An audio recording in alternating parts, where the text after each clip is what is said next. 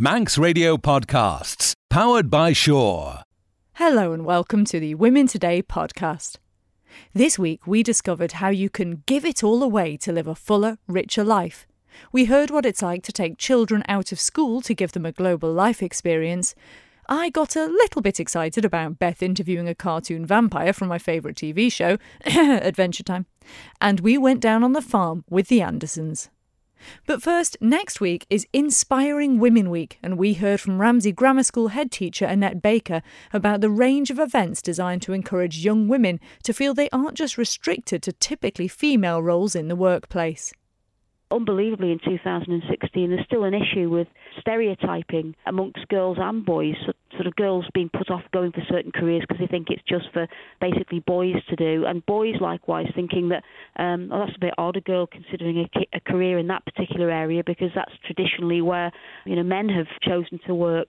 So lots of work to be done there. And on the back of the Inspiring the Future initiative, Inspiring Women uh, initiative seeks to capitalise on, on the success of Inspiring the Future and bring a lot more information about the jobs available to, to young women.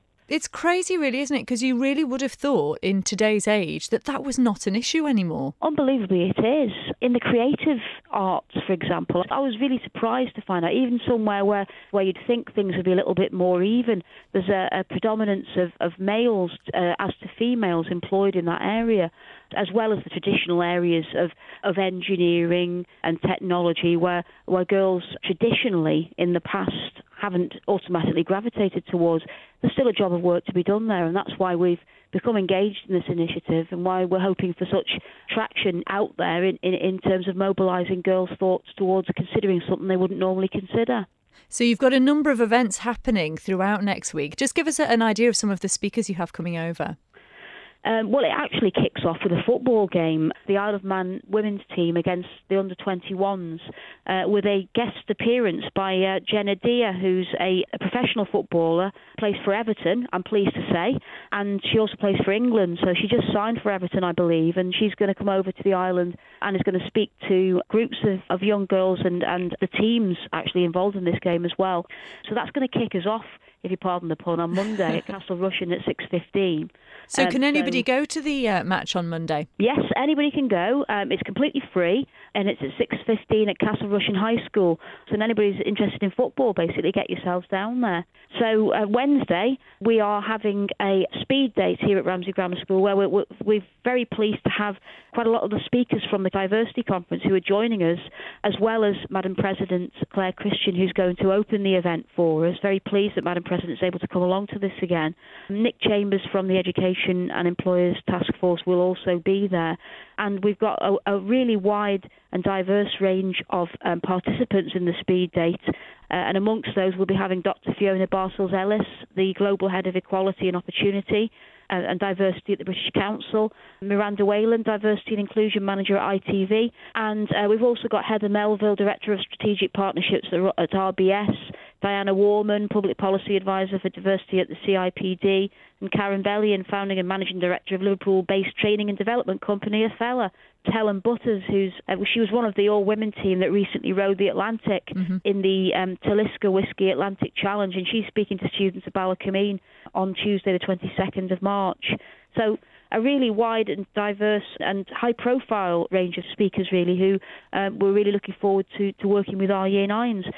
Another traditionally male orientated area are the armed forces, and we've got the Navy uh, coming up, and also British Petroleum um, are going to be doing, doing a talk in in our school. You know, the the oil rigs and all that kind of thing is traditionally something which girls wouldn't consider or would associate with British Petroleum, but they wouldn't necessarily be aware of the range of career options uh, available with that company. And we hope that all of these events will, will encourage girls to consider really the full range of career options open to them and will give them the inspiration and the, uh, and the aspiration, if they haven't already got it, to pursue careers in, in areas that traditionally um, they might have thought weren't open to them. You're listening to Women Today on Manx Radio 20 to 3. We're also talking this afternoon about the services available on the island for people with hearing issues. And our guests in the studio are the head of the island's audiology services, Stephen Griffiths, and the Children's Hearing Clinic lead audiologist, Fiona Kelly. Glad I didn't struggle with the word audiologist again there.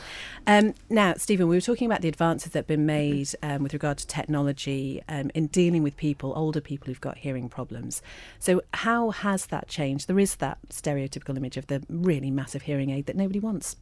Yes, and if you go back um, maybe 10 years, we had the big beige um, behind the ear type hearing aids that everyone you know typically thinks of. Nowadays, we have um, more up-to-date digital, fully digital hearing aids that use very fine tubes into the ear that you know you, you really can't see. So, from a cosmetic perspective, they're much more acceptable nowadays than they used to be. Uh, but we also think that attitudes towards hearing aids and hearing loss has changed as well, so people are more accepting of them.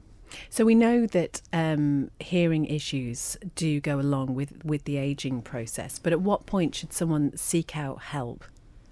Well, at any stage really that they, they think they have problems, if they're struggling to hear family members, um, if they're struggling in background noise or struggling to hear the TV, having to turn it up, which is a, annoying their partner, then that's the time to, to, you know to get in touch with us. We can assess what's going on and um, and provide the help that's needed. And how can people do? Is it always something that needs to be done through a doctor? That referral process.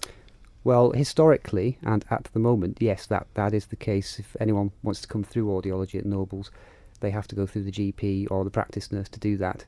Um, however, at the moment, we are developing a self referral process for patients wanting to come through to Nobles which we are implementing from the 1st of April, um, which will allow anyone over the age of 50 um, with, with you know, usual age-related hearing loss to refer themselves so they won't need to go by the GP anymore. And that's something we're quite, we're quite excited about at the moment. So that's going to make a huge difference for people who maybe just don't want to have to go through the whole long waiting process. What is a typical waiting time for people in audiology? Uh, from the point of referral at the moment to being seen is about eight weeks. Okay, so um, Fiona, you deal with um, the children side of things, and we've heard again that uh, we have those newborn hearing tests, which hopefully will pick up any issues. What are the most likely causes of any hearing issues in young people? Um, the majority of hearing problems in, in younger children are associated with the middle part of the ear with inflammation and congestion, often associated associated with coughs and colds. Um, uh, it's a condition called glue ear, which is a build-up of fluid behind the eardrum, which causes a, a mechanical blockage and, and causes a mild moderate hearing loss. This is extremely common in young children. It tends to peak between the ages of about two and four. Uh, coincidentally, um, with the um, beginning of nursery attendance usually, and then again perhaps with school, you know, exposure to new bugs. Um, uh, it's it's really common, as I say, up to ninety percent of children will at any one time have a problem with, with their hearing, and it can cause um, a variety of symptoms. Um, often, often with glue ear, there are no symptoms other than the mild hearing loss. There's no pain. There's no fever.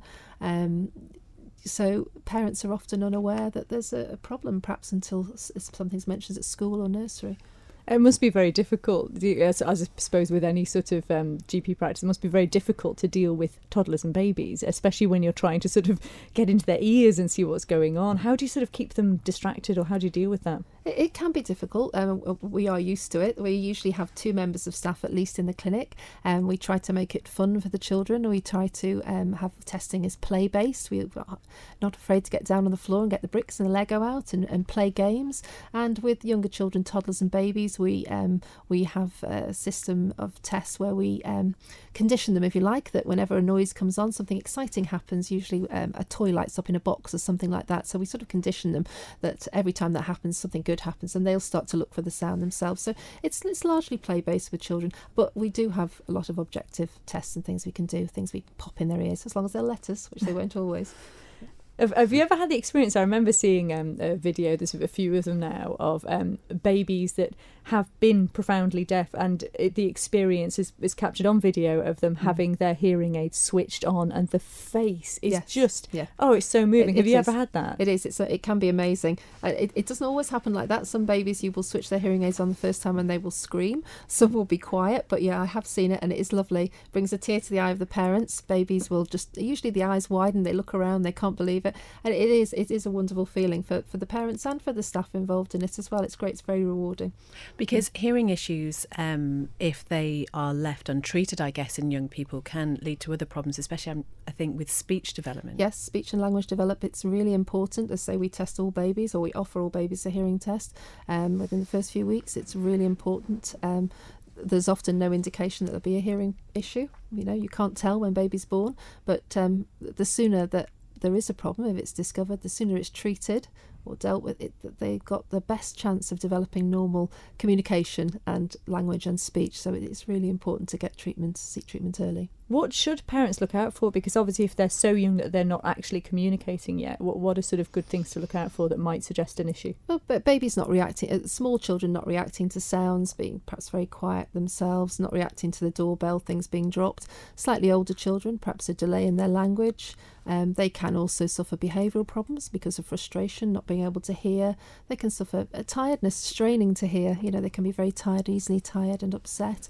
And so there's quite a few things you can look out for. One of the things we were talking about before, Stephen, before you came in, was um, the difference between uh, audiology departments over here and in the UK. And you were saying that we're quite fortunate in a way because we're not necessarily bound by some of the same regulations as the UK. Mm. Yeah, we do follow the the same model of delivery of care, if you like, as, as our colleagues in the UK. But because we're not part of the NHS as such, we're able to adapt those policies um, to fit the Manx public better. Uh, and as um, some listeners may have seen recently in the press, um, there has been cases in the UK at the moment of hearing aid services being rationed and um, some people not getting hearing aids, which is fortunately something we don't have to worry about over here. What sort of things then can we be doing to protect our hearing and, and really keep our ears going for as long as possible? Keep our ears going? Does that make sense? Yeah. Depends how fast they are. Well, the first thing I would say is keep the cotton buds out. Oh, we yes. had a question Ooh. about that actually. Yeah. What What's the deal then, Stephen? Don't use them. Full stop. But so, what if you've got stuff in your ear? Well, what we recommend is if, if you feel that you might have wax in the ears, then just just to apply a couple of drops of olive oil and have them checked, so we can take the wax out using more appropriate methods. The problem with cotton buds is you you never quite know how far you're going in. Um, in a lot of cases, you're actually pushing the wax further in, so you end up with more of a blockage, uh, and then there's a, the risk of going through the eardrum, of course, which brings with it infection and discomfort. Well, I have to admit, I, I, had an infection as a kid, and it's one of the most horrendously painful things, isn't it? It's mm. surprising mm. how Acute painful ear infection is. is very, very painful. Yeah, yes. awful. Yeah. Um, I've got a question for you actually, because I, I, do a bit of music, musician, and um, it obviously it's one of those things, isn't it, that we do sort of wreck our ears by standing in front of drum kits and speakers being very loud. And there was actually a very high profile case in the news last week of uh, Brian Johnson, the singer from ACDC. Mm. He was told to stop touring immediately so literally, do not go to your next gig or you will be deaf profoundly deaf. You're going to ruin your hearing. Mm. How can you protect your hearing? Because I know there are sort of little sort of dampeners and things out there, but do they actually work? Oh yes, and you can actually get um, quite a range of very specialised earplugs, custom-made earplugs that have specific specific filtering systems in them for for musicians. So, for example, if you've got a, a drummer um, they could invest in some plugs that have filters to allow specific drum sounds through, but dampen them to safe and levels. And maybe put it on the drums too. They're all too loud. Yeah, so so there's certainly solutions available for people to to protect themselves, but it's ultimately up to the individual to make that choice.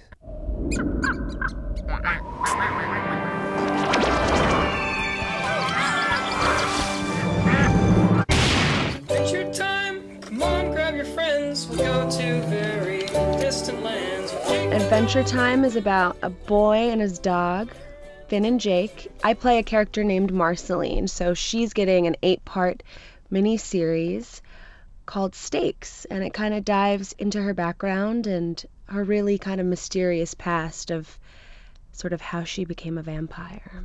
Oh, woof. Marceline wanna go night night. Don't go night night, Marcy. I'm worried. For real? Why? Nobody on record has ever cured vampirism, unless you count killing vampires as curing. In that case, you've cured tons, right?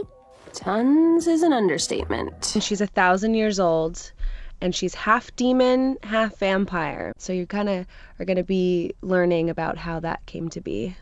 I just wonder how difficult it is just giving your voice to a character rather than physically playing a role. What challenges does that pose? Yeah, I mean, when I first got into animation, I thought, oh, it's going to be easier because you just have to go in and read these lines and you don't have to worry about your facial expressions or anything like that. But it's really a, a difficult task. And I, I mean, luckily, I've been this character for so many years that it's come become more natural. But you really have to throw your whole body into it and it's it's a difficult thing to have to portray every emotion with just your voice. I know how to get through this door. We're gonna lay down a chill jam. Hey! Yeah, yeah, yeah! Just keep it cool. Let's see if you hacks can keep up with my raw talent. Ha! La da da da da. I'm gonna bury you in the ground. I suppose it's slightly different insofar as you may be not recognised in the street as much for being that person. it's lovely. I like going to, you know, events and stuff where people kind of know who you are, but then in day to day life, I'm just normal. You don't like that? Or do you just not like me? Sorry, I don't treat you like a goddess. Is that what you want me to do? because you are um, the the little girl uh, from Love Actually who uh, did belt out that song "All I Want for Christmas." Do people let you forget that? Have you been able to move on from that moment? No, but I mean it's great. Um, you know, being a part of such a classic movie that's still loved and relevant is amazing. You know, not not many people can say that. So this is an animation series. Um, it yes. is aimed at children, but adults love it as well. Yeah. Why is that? Do you think? It's just such a funny show. The writing is really clever. There's a lot of smart humor to it, and I think it's really great because you know parents and kids watch it together, and they both find it just as equally funny. Baking pancakes, making bacon pancakes. Take some bacon and I'll put it in a pancake. Bacon pancakes, that's what it's gonna make. Bacon pancake. Very often with animated works, there are the little jokes in there for the adults, which hopefully a lot of the time go over children's head. To what extent does that happen in this series? I'd say quite a bit. It's such a lighthearted show, so everything is all in good fun, but you know, there's definitely those jokes in there that are aimed towards the parents to make it to make it nice for them to be able to watch as well. Schmowtown, dude. That guy's gonna dingle our bones into tapioca pudding. Tell us a little bit more about Imagination Studios because that launched last summer and it, it really is described as an online destination for children to learn about what goes into making animation. Yeah, absolutely. It's it's a really cool website, you know. It's really there to teach kids about how these shows come about, what it's like to be an animator and you know kind of gives them a little behind the scenes look into how their favorite shows are made. And how much do you know about the process and how long it takes? Uh, it takes a long time to animate things. We record once a week as a voice actor but i know that i think one episode probably takes about three months in total from start to finish and is it some a series that you can watch yourself? You know, sometimes when you look back at uh, actual film footage of yourself, sometimes it can be quite difficult. But can you watch this series and not think, oh, I should have said that in a slightly different way? You know, I, I do find myself kind of criticizing episodes that I might be in, but I'm a huge fan of the show myself. I, I crack up when I watch it. And um, when the Marceline episodes come on, though, I'm kind of like, uh, kind of nitpicking at my acting chops a little bit, but I think that's only natural for any any artist. And you've actually written the theme tune. Um, I did not write the theme, but I had the chance to kind of do my own rendition of it for Stakes, which was really cool. Marceline got to put her own spin on it. Adventure time, come on, grab your friends. We're going to a very distant land. That's just a little. well, brilliant. Thank you so much for being with us this afternoon. Um, just tell us where people can uh, watch this show.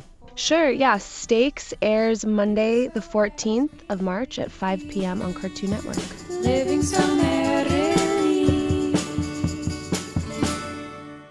Just before the break, we were talking with our studio guest, Catherine Hodson, about what it was like to uh, go and live in a completely different environment uh, for just around two months.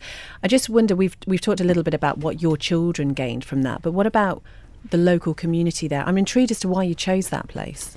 Um, well, the place we stayed, it's uh, the lady who owns the place is a social worker from London, and um, she's set it up. It's called La Mariposa, and basically everything she makes goes back into the community. I mean, it was so poor; the people all around were just living in mud huts, but they were so beautiful people. It was just so amazing, and for my children to go out and go to the schools, which are just huts, you know, and and see.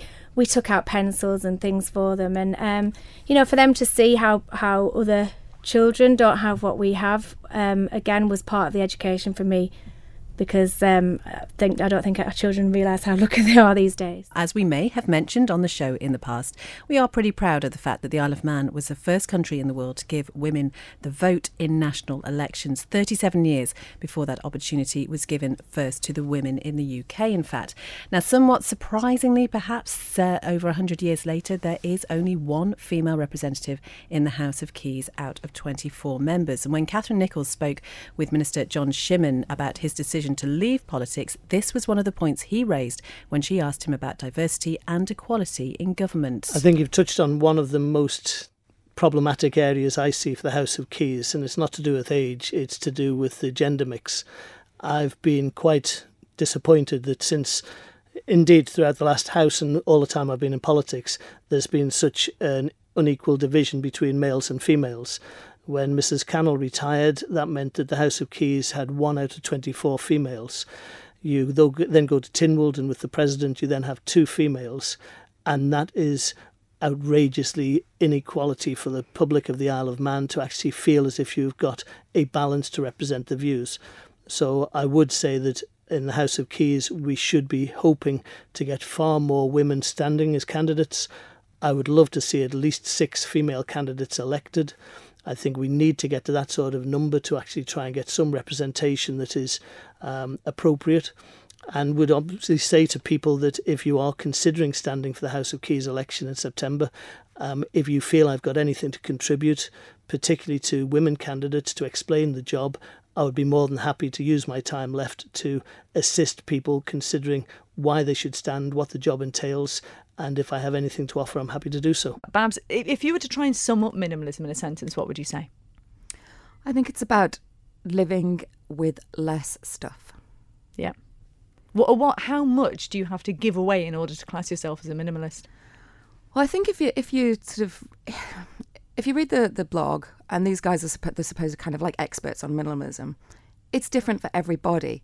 But I think to be, you know, if you say I, am going to be a complete and utter minimalist, 90% of your stuff, I would say, is a good, you know, a, a yardstick. But you don't have, it's not, I, I must make this point, it's not about giving the stuff or, you know, um, jettisoning stuff and getting rid of stuff. That is not the point. That's not the focus. The focus is creating room for more stuff, but the stuff that's important or, you know, so more time, more freedom, um, more money because you know you're not consuming, you're not sort of buying every latest gadget that you know we are sort of pushed upon to, to, to buy. So yeah, so by all means, you know, if you want to be a complete and utter, get rid of all of your stuff and go and live in a cabin in the woods. But if you just want to kind of embrace some of the minimalist lifestyle, then just maybe try the 30 day challenge which the minimalists talk about on their blog. And basically, for 30 days, get, get together with a partner who's willing to do it. So on the first day, you get rid of one item. On the second day, you get rid of two items, and so on and so on. Can and I so just stop you there really and ask you? hard. Can you remember what your first item was that you got rid of? I can't because I took a kind of a blitz attitude to it, and the minimalists, um, they to, they took um, two different tacks. One of them did the whole kind of like, right, I'm just going to get rid of everything, and the other guy packed everything up in boxes, and then three weeks later decided what he'd missed and took only those items out of the boxes. That's a really good idea. I'd quite like to do that. you can understand that. It Yeah. freaks me out to think about getting rid of things. I mean, if you should see my house, I mean, my wardrobe in itself, you know, Mine was the just same. Oh my goodness! I just uh, is there anything that you regret throwing away? Yes, but it wasn't in this. Um, I, I'd sold or got rid of all my vinyl.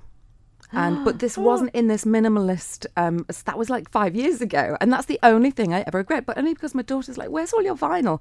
But from you know this last year when I sta- you know, started throwing things out, there is not one single thing that I have missed. And I thought Wow. it would be so difficult because I was like, you know, I was one of those Justins. just in case. I'll keep that just in case. I had a collection of vintage clothes because I loved. I had a vintage website at once at one point, and that was really difficult. Um, getting rid of a lot of that, and I had hats. Oh my lord, I had so many hats: vintage hats, shoes, handbags, um, books. Books was very very difficult for myself and for my daughter. We took, I think it was ten or eleven crates of books to the to the amenity centre. It's interesting that, isn't it? Because mm. books are a lovely thing to have, and they, I, I think when you have them sort of on bookshelves, same with vinyl, you do feel like when people come round, it's almost like a representata- representation of who you Indeed. are, isn't it? But then, how often do you go back and reread a book? I suppose. And, and what about all those herbs and spices that you've got in the cupboard? You know, the ones that are in date. You know, I mean, I just think of my kitchen cupboards. You know, it's not just actually books and vinyl and clothing, but also your food cupboards as well. Food cupboards, yeah, I think we all hoard in our food cupboards, don't we? And, and I really like to cook, so you know, I do actually you know, I, I do keep herbs and spices in, and um, but again, it's kind of like no, no I think nobody's saying you must get rid of everything. Just have a look at your life, sort of, you know, have a measure up and see. Do I really, really need that in my life? Is it taking up space? Is it just creating clutter? Um, and maybe put it in a box. That's probably, if you're a little bit wary, I think the sort of putting things in boxes is a really good idea. I cheated a little bit, and I have got a couple of boxes in my mum's loft, which she loves to remind me about now and again. And but I thought, okay, I'm really struggling with this choice, for example. You know, it's particularly personal items, maybe photographs, or you know, just think little things that remind you of a certain event. So I thought, right, put it in a box. If I haven't missed it, it's going to go. It's going to go in the summer. And I've marked in my calendar different dates to sort of like, right, okay, go and open this box, have a look in. Do you need it? No. Have you missed it? No. Right. Give it away, sell it, you know, donate it, whatever. It really get it does get easier, I promise you. And as I say, nobody's saying, "Oh, you must get rid of all your stuff." Just think about it, and the freedom that comes with having less clutter. It, um, it's addictive. So is it sort of a psychological thing then? Definitely, without a doubt. It's psychologically very freeing. And I had a lot of clutter. I really did. Mm. And so that, that feeling of letting go and not having to kind of find places for stuff and What about shopping trips? I mean, I'm not being funny. Yep. I get a real buzz from going out, like say, for instance, to a shop in town that's quite well known for needing a bit of time to rummage through and get a bargain. Okay. Okay. And I really enjoy it when I do get things, and I get like enjoyment out of maybe purchasing a new few things. How often do you say that you go shopping these days? Well, I was never a, a huge shopper, um, sort of high street shopper anyway. I've always been a huge fan of charity shopping. Um, charity shop, I'm, you know, I just love it. I think there's so many benefits to it. Okay, one, you know, you're you're not sort of adding to landfill because you're sort of rescuing something from landfill. Two, you're helping the charity out by buying something. And three, um, you know, you're getting something unique and probably not sort of going to bump in into And quite the often same they can be designer things, can't they, that you find in charity shops that, you know, someone who is maybe slightly better off than I would be has cleared out their closet. And especially on the Isle of Man, in some of the sort of charity shops, you find amazing items. I know my mum used to love going over to London and going to places like Chelsea and going to the charity shops because you're right, you used to get really good bargains. But I think you have to be of that mentality. Yeah. You know, uh, in the first place, it does maybe make it slightly easier if you are of the mentality where you can go and get things and you're quite happy to recycle as well. Yes, yeah, I think you do have to. But uh, you know, again, it's sort of small steps, and uh, it, uh, you know, and I, I, I keep emphasising this. It's not for everybody, and nobody's pointing a finger and say, "Oh, you must all be minimalists." But you know, I think maybe people should sort of question. And interesting that you say you get a buzz out of you know shopping. A lot of women do, but I think if you if you read, you know, a lot of research will say actually you will get a buzz, but it's very um, Short-lived. very short lived. Very. And actually, when you get home and maybe you've worn the item once, um, you know, are you still getting a buzz from it? Absolutely. Yeah, no, I totally agree. You know, something I found was interesting when I was looking at the minimalist website. Um, they were talking about computers and smartphones and saying that actually, and I wouldn't have thought about this, of course, having a computer or a smartphone will remove a lot of the stuff that you would normally have because you don't necessarily need CDs or your vinyl anymore, DVDs because you can have movies on there, paper files, photo albums, calendars, calculator books, phone books, notebooks, newspapers, all of it can be in that often smartphone, tiny little thing. So with the advent of technology, which almost seems sort of contradictory, in a contradictory, way, that's right. It actually helps the minimalistic Yes. cause in a way. Well, I think probably people just get the wrong impression of minimalism. You know, they imagine this sort of like stark Swedish house with nothing in it, and Mm. it's you know, it, if you're focusing on the stuff, then you're kind of missing the point. That the whole point of minimalism is to create more time, more freedom, more money, um, and it it it can mean a different you know different things to different people. So my version of minimalism will be different to perhaps you know the 20 year old guy living in the in the suburbs in New York. All very different. I've just been told that I might be delivering a lamb shortly. I'm slightly nervous about oh, that. I know. I'm here with Fiona. Hi, Fiona. Hi. What a beautiful day to be up here, and what a beautiful location you live in. We're very fortunate, aren't we? It's lovely. Actually, after this winter, it is so lovely to see the sun out. Oh, it makes such. It must have been very difficult for you with the amount of rainfall. It's been a terrible, ghastly winter. I think it's the worst one. Since we've been back in the island 10 years. It's been the worst one, certainly, since we've been back. We try and keep the animals on as few fields as possible and on well drained fields as much as possible, especially now with lambing time coming up. You need lots of grass growing for our little sheep with all their new lambs. So, yeah, it's been tricky. So, how many breeding ewes do you have? So now we've got about 200 breeding ewes plus a few rare breed odds and ends. I can hear the noise of lambs. I'll sit with Rachel. Oh, bless them. So, John, we have uh, stumbled across a number of lambs here. They are so cute. How, what age are these? So these were all born within the last week. Um, some of them were born about two or three days ago. I've kept them indoors for a couple of days. Although the weather's perfect, really, it's just to check them, making sure they're drinking and getting strong enough. And then they, they've been turned out. Most of them today, some yesterday. And this in this field, we've just got twins. It's a very fine line between life and death with lambing. It's a real um, tearjerker sometimes, but. Uh, For the lambing um, season in particular, if it's rough weather, is it must be so difficult to deal with. Well, the the supreme example, I suppose, was three years ago when it snowed, and particularly on the west coast of the island, we were really hit very heavily by that, and that well, it went on for three weeks plus, and uh, that was exceptional. So that was really hard, and thankfully, lots of friends and neighbours came and helped us out. But we don't really want a repetition of that in my lifetime, hopefully anyway. We're trying to um, get a local market, so your meat really is local, and you know exactly which fields they've been in. Never mind the fact that it's only a few miles away from you. So that's uh, but- but you're sort of diversifying all the time and learning as we go along, really. It's, uh, it's not just sheep you have here. You have an in, a, a big variety of animals and, by the looks of things, activities. But what other animals do you have around? Um, well, we have ponies. Um, that was sort of initiated with Fiona, and the girls love ponies, and uh, they, so we had to when we came back from Sheffield on the farm and we got land. You've got to have ponies. But also, we've uh, in the last couple of years started with pigs, and uh, so we've got two sows and always have litters of pigs, and they're really entertaining. I'd never kept pigs before. Are they as intelligent as everyone says? Um, they are quite intelligent and they're very good at escaping. Um, so they can always think of ways of getting out. Um, and then we've got goat, golden Guernsey goats, and we're increasingly trying to get rarer breeds so that when people come to stay here, because we do accommodation as well, or birthday parties, they can see different type of variety of animals rather than have 500 of the same type of sheep. Fiona, farming is obviously a, a very difficult life. You know, it's it's it's quite hard, isn't it? You've, you've got to put in an awful lot of hours, and you can't really guarantee what sort of return you're going to get. So I presume. So, is that one of the reasons why you've sort of diversified with all these different things on the farm? Yeah, it is, I think. Um, it's very difficult to get a, a good price for, for your produce on, on farming. And so if you diversify into tourism, people are much more happy to pay for accommodation than they are for good quality meat, which is a shame. But that's what we're hoping to try and change, what we're doing here.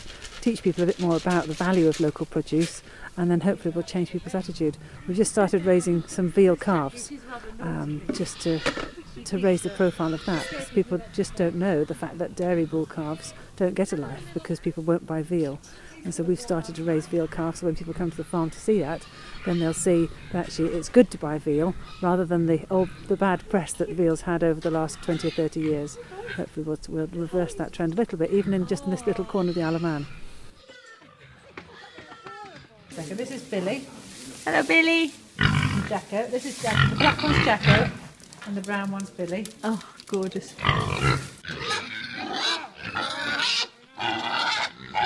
So what do we have here, John? Uh, this sheep was scanned to have triplets in January, and then last night I brought her in, and then by 10 o'clock she delivered a stillborn. I obviously had to try and help the other two. Uh, the other two came out, and they were both alive, although the third one was touch and go whether it would survive. So I had to really invest well, quite a lot of time, really, and eventually it could turn out. It doesn't always turn out that way. Go on, go back on the veil.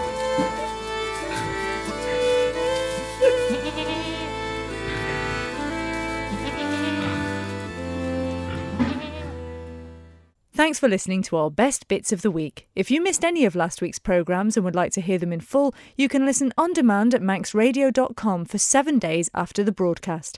And you can find us on Facebook and Twitter at MR Women Today. Don't sit in the slow lane. Join the fast lane right now with Sure's all new Superfast Plus broadband. Enjoy more bandwidth, amazing speeds, and the best value on the island from just £23.95 per month. So don't be left behind. Get a piece of the high speed action with Superfast Plus broadband from Sure. For details, visit our stores in Douglas, Ramsey, and Port Erin or click sure.com. Love being Sure. Terms and conditions apply.